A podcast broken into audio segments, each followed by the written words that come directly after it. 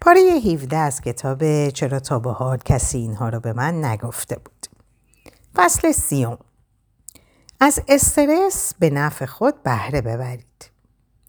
در بخش قبلی درباره ترس در مورد استفاده از تکنیک های تنفس برای آرام کردن سریع بدن و ذهن صحبت کردم. این تکنیک ها به همان اندازه برای استرس نیز مفیدند. تنفس شما مستقیم در ضربان قلب و سطح استرس یا آرامش شما تأثیر می‌گذارد. هنگام دم دیافراگم به سمت پایین حرکت و فضای بیشتری در قفسه سینه باز می کند. در نتیجه قلب بیشتر منبسط می شود و سرعت جریان خون کاهش می یابد. هنگامی که مغز اطلاعات مربوط به این موضوع را دریافت می کند، وظیفه آن ارسال سیگنالی برای افزایش سرعت ضربان قلب است.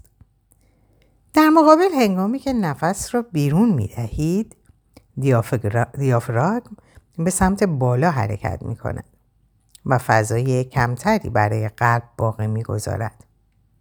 بنابراین گردش خون سریعتر می شود و مغز شما سیگنال هایی را برای کاهش سرعت قلب ارسال می کند.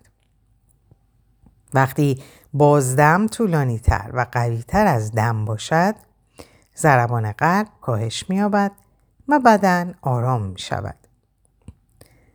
وقتی دم طولانی تر از بازدم باشد هوشیارتر و فعالتر می شویم. بنابراین یکی از سریعترین راه برای آرام کردن واکنش استرس این است که بازدم خود را طولانی تر و قوی تر از دم کنید. هدف این نیست که زمانی که احساس استرس شدید می کنید از اوج آشفتگی و نگرانی به حالت آرامش و مراقبه برسید. زیرا وقتی شرایط ایجاب می کند باید هوشیار باشید. هنگام استفاده از تکنیک های تنفسی مانند این برای شفافتر فکر کردن و حل مسئله از توانایی ذهن بیشتر بهره ذهن بیشتر بهره می‌برید. به همین دلیل نباید برای حذف همه استرس و رسیدن به اوج آرامش تلاش کرد.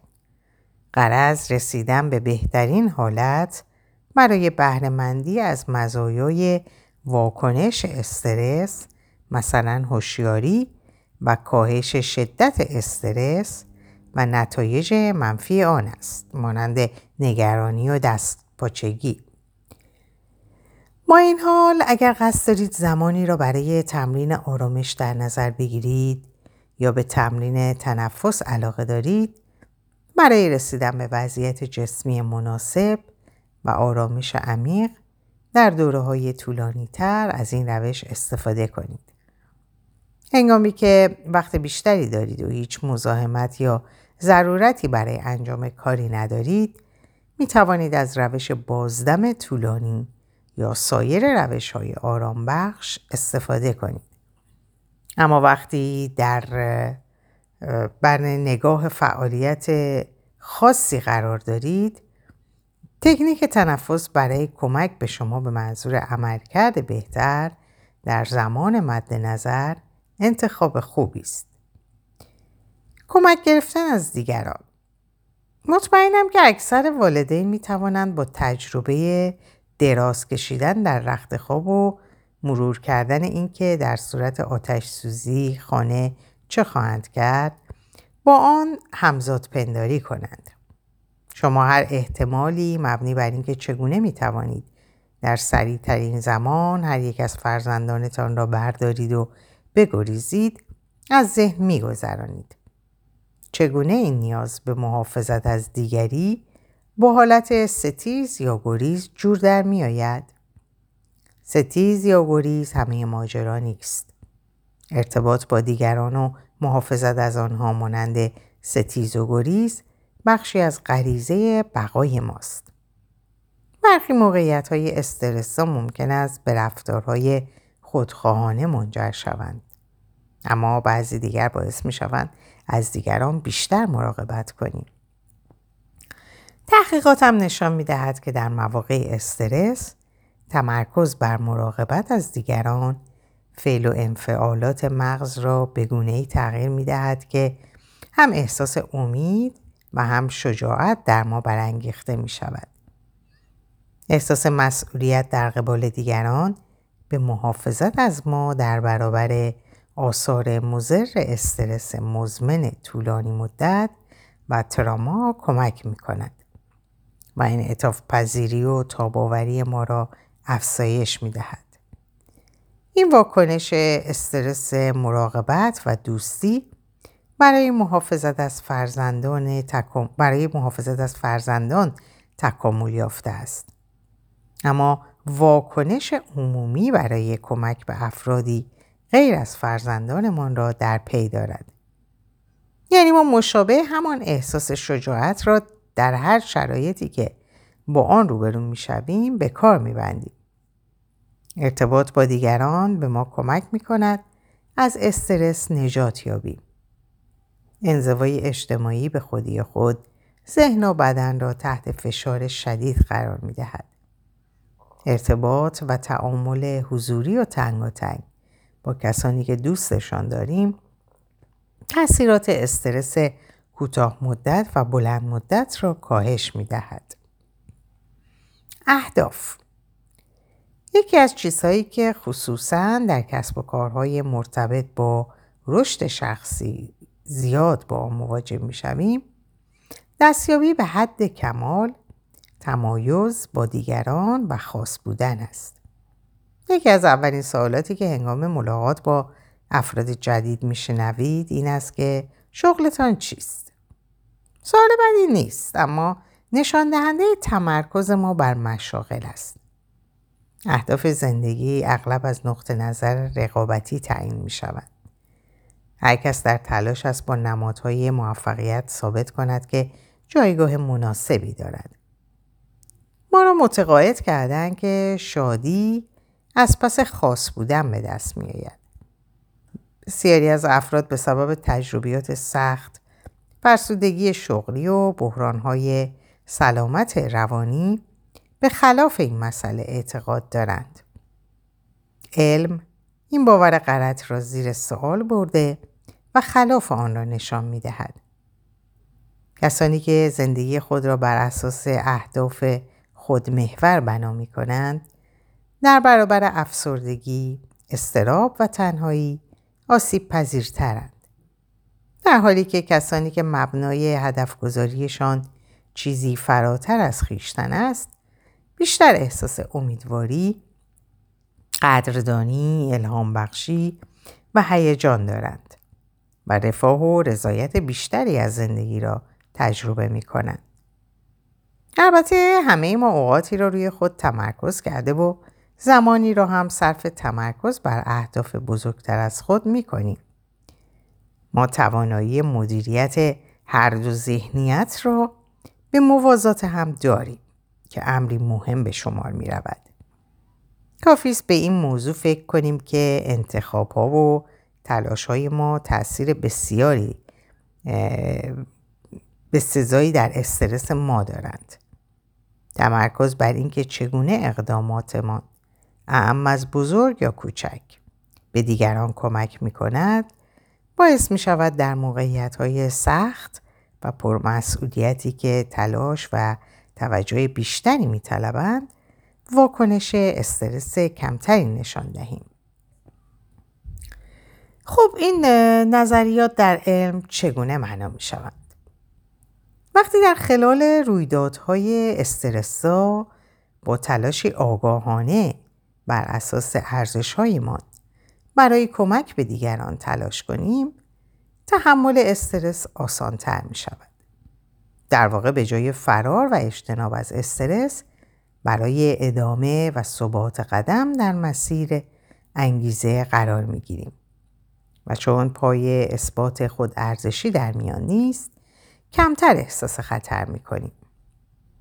تلاش برای خلق تاثیر مثبت در زندگی دیگران احساس خود ارزشمندی را بخشی از سرشت شما قرار می دهد. امتحان کنید.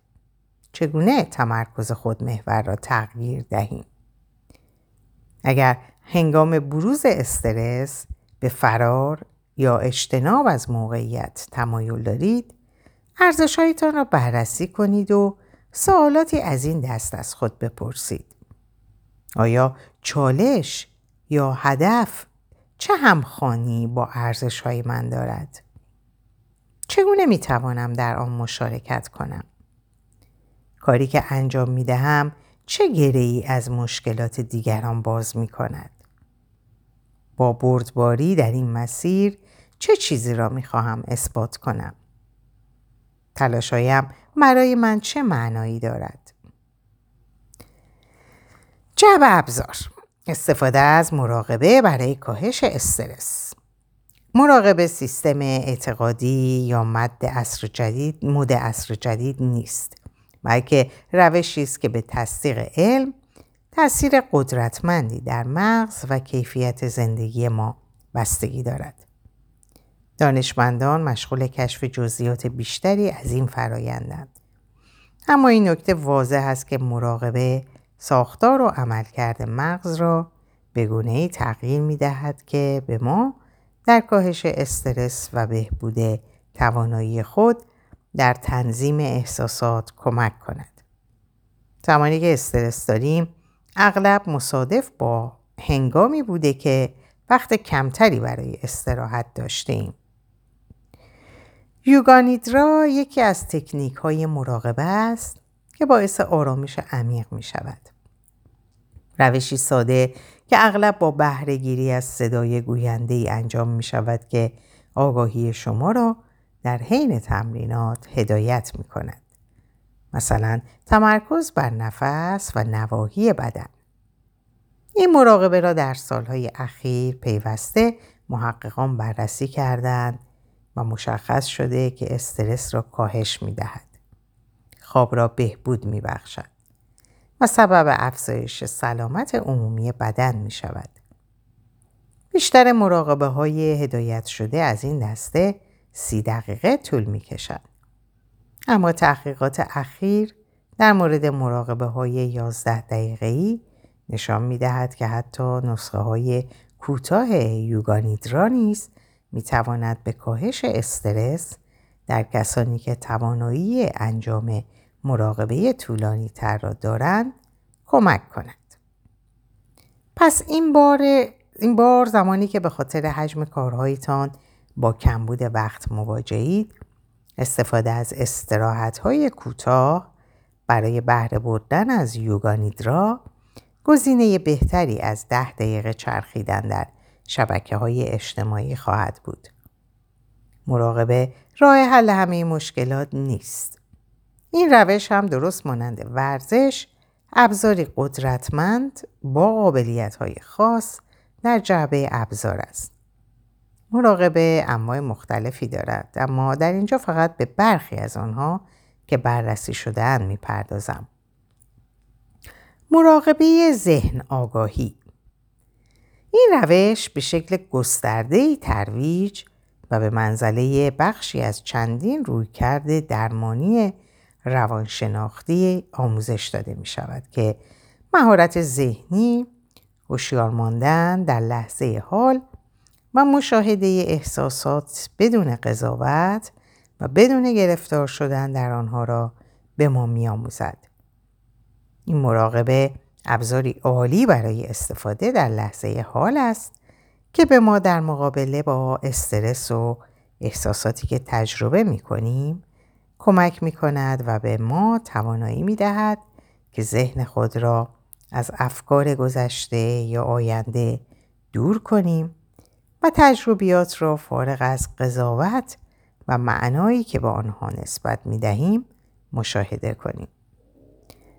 مراقبه هایی که از تصاویر یا مانتراها یعنی کلمه یا عباراتی که برای شما دارای معنی یا اهمیت هستند یا اشیا برای تمرکز توجه استفاده می کنند.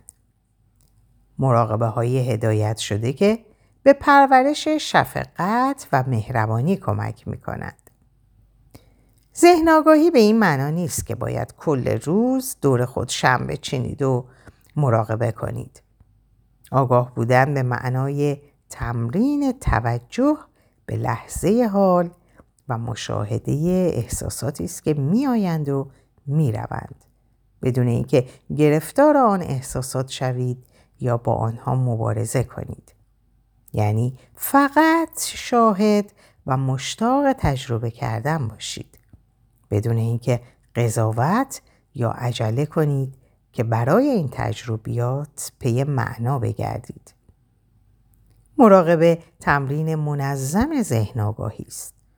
همانطور که برای نهادینه شدن مهارتی مثل رانندگی و آموزش و ممارست پس از آن نیاز داریم رسیدن به ذهن آگاهی نیز از طریق مراقبه منظم و مکرر امکان پذیر است. ما این اصاف چه تا کنون مراقبه کرده اید و قصد دارید مهارت های ذکر شده را در فعالیت های روزانه خود بگنجانید و چه مراقبه را قبول ندارید اما مایلید ذهن آگاهی را امتحان کنید در اینجا چند کار را به شما توصیه می کنم که بتواند از طریق آن به ذهن آگاهی رسید.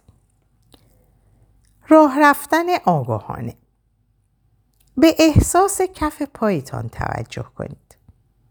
وقتی پایتان زمین را لمس می کند چه حسی دارید؟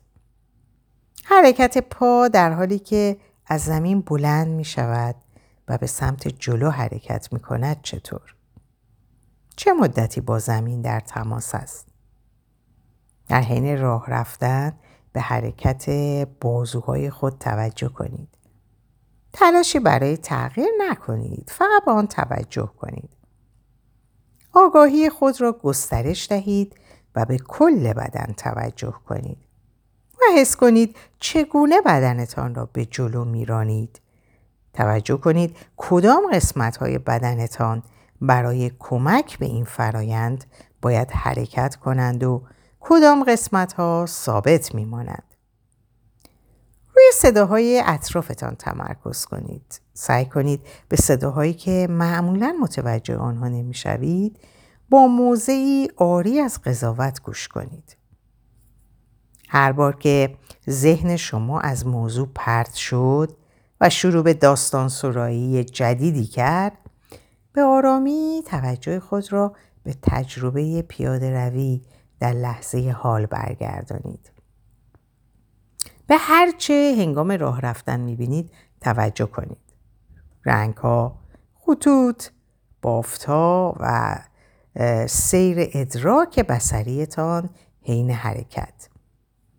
در حین نفس کشیدن توجه خود را روی دمای هوا و هر بویی که به مشامتان می‌رسد یا اینکه اصلا بوی خاصی در فضا نیست تمرکز کنید. دوش گرفتن آگاهانه برای بسیاری از ما دوش صبحگاهی زمانی است که ذهنمان مشغول برنامه ریزی روز، نگرانی در مورد کارها یا ترس از لحظه حرکت کردن حمام حمام گرم و شروع روز می شود. اما این چند دقیقه می تواند فرصتی عالی برای تمرین ذهن باشد. اطلاعات حسی فراوانی هنگام استهمام وجود دارد که سایر روزها آن را تجربه نمی کنیم. بنابراین برخی از افراد زمان دوش گرفتن راحتتر خود را در لحظه حال نگه می دارند. توجه خود را روی احساس برخورد آب با بدن تمرکز کنید. جاهایی که آب ابتدا به آنجا برخورد می کند و قسمت هایی از بدن را که با آب تماس ندارد حس کنید. به دمای آب دقت کنید. هر گونه رایحه صابون و شامپو را استشمام کنید. چشمانتان را ببندید و به صداها گوش دهید. به بخار و قطرات آب در هوا یا هنگام فرود برای سطوح مختلف توجه کنید. هنگامی که در حمام ایستاده اید به هر گونه حسی در بدنتان دقت کنید. مسواک زدن آگاهانه به طعم خمیر دندان توجه کنید. حرکت مسواک را حس کنید. به حرکت دست و فشار انگشتان دور دسته مسواک توجه کنید. به صدای مسواک زدن و جاری شدن آب گوش دهید. به حس دهانتان موقع آبکشی توجه کنید. هر بار ذهنتان منحرف شد به آرامی توجه خود را به احساسات مختلفی هدایت کنید که در لحظه در حال وقوع, در حال وقوع است. سعی کنید به هر فعالیتی که هر روز انجام می دهید با چنان کنجکاوی توجه کنید که انگار برای شما تجربه کاملا جدید است. می توانید این کار را در مورد هر فعالیت روزمره انجام دهید. از شنا گرفته تا دویدن. نوشیدن قهوه و تا کردن لباس های شسته شده. کافی است فعالیت عادی روزمره را انتخاب کنید و با اجرای دستورالعملها با آن ارتباطی آگاهانه بگیرید. به یاد داشته باشید انحراف مدام ذهن از تمرین نشانه اشتباه شما در انجام آن نیست. هر ذهنی برای حلاجی پیرامونش مدام از موضوع اصلی پرت می شود. ذهن آگاهی تمرکز ابدی و بیوقفه نیست. ذهن آگاهی فرایند توجه به تغییر تمرکز ذهن و هدایت آگاهانه نقطه تمرکز به زمان حال است. حیرت یکی از تجربیاتی که تأثیری مانند مراقبه دارد و همانند آن به فاصله گرفتن از افکار و احساسات کمک می کند حیرت است. حیرت احساسی است که در مواجهه با آنچه که عظمتش در تصورمان نمی گنجد و فراتر از درک فعلیمان از مسائل است به ما دست می دهد. ما در برابر زیبایی، دنیای طبیعی و توانایی های خاص حیرت را تجربه می کنیم. لحظاتی که ما را برای درک این تجربه جدید به تفکر و ارزیابی دوباره وامی دارند از روبرو شدن با رهبری قدرتمند و پرجذبه گرفته تا خیره شدن به آسمان شب و تفکر پیرامون جهان و فرصت متولد شدن و قدم نهادن به این دنیا برخی از تجربیاتی که سبب حیرت می شوند ممکن است فقط یک بار در زندگی اتفاق بیفتند. مانند مشاهده تولد یک کودک. بعضی دیگر را شاید بتوان به دفعات بیشتر حس کرد. قدم زدن در جنگل، نگاه کردن به دریا یا گوش دادن به صدای تاثیرگذار یک خواننده. تا کنون در تحقیقات روانشناسی این حوزه نادیده گرفته شده اما می‌بینیم که مردم برای دوری از نابسامانی های زندگی روزمره و تغییر تمرکزشان از مسائل کوچک به جهانی وسیعتر و حتی چیزهای بزرگتر و فراتر از آن از حیرت بهره می‌برند. اما پس از پیدایش رشته روانشناسی مثبتگرا در تحقیقات به اهمیت احساسات مثبت اشاره می شود که در کنار از بین بردن احساسات منفی گزینه مؤثری به نظر می رسد. بین حیرت و قدردانی رابطه وجود دارد. اما هیچ مدرک تجربی در این مورد در دست نیست. طی صحبت با مردم در مورد تجربیاتشان از تهیر آنها از احساس کوچک بودن می‌گفتند که سبب می‌شد راحت تر به آنچه در زندگی اهمیت بیشتری دارد پی ببرند. به نظر می رسد که حیرت باعث قدردانی و شگفتی برای شانس زنده بودن است. برای احساس حیرت نیازی نیست حتما در سواحل تایلند زندگی کنید یا به آبشار نیاگارا بروید. حتی با تمرکز و تجسم ذهنی نیز می توانید حیرت را احساس کنید. بسیاری از اساتید بزرگ خودیاری و سخنرانان انگیزشی می‌گویند شانس متولد شدن یک در چهار شانس متولد شدن یک در چهارصد تریلیون است. حتی درک این حرف سخت است و ما را به ساعتها تفکر وامی دارد تا بفهمیم که چقدر خوششانسیم که این فرصت را برای زندگی حتی برای مدتی کوتاه در اختیار داریم. نظریاتی از این دست باعث حس حیرت در برابر پدیده بزرگتر از من می شود. احساس کوچک بودن در جهانی وسیع. استرس شما را تا حد زیادی کاهش می دهد و با خلق دیدگاهی جدید به شما آرامش می بخشد.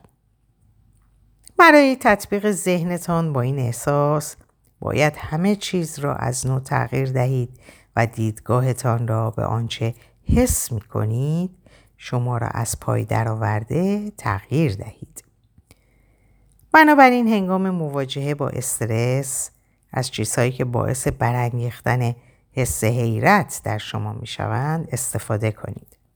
خواه وقت گذراندن با حیوانات یا گردش در طبیعت یا تماشای اتفاقات خارق‌العاده باشد خواه نگاه کردن به ستاره ها ثبت این تجربیات از طریق نوشتن روزانه سبب درک تاثیر آنها در شما می شود و بعدها حتی اگر نتوانید دوباره آنها را تجربه کنید خاطرات بجامانده به شما کمک خواهند کرد.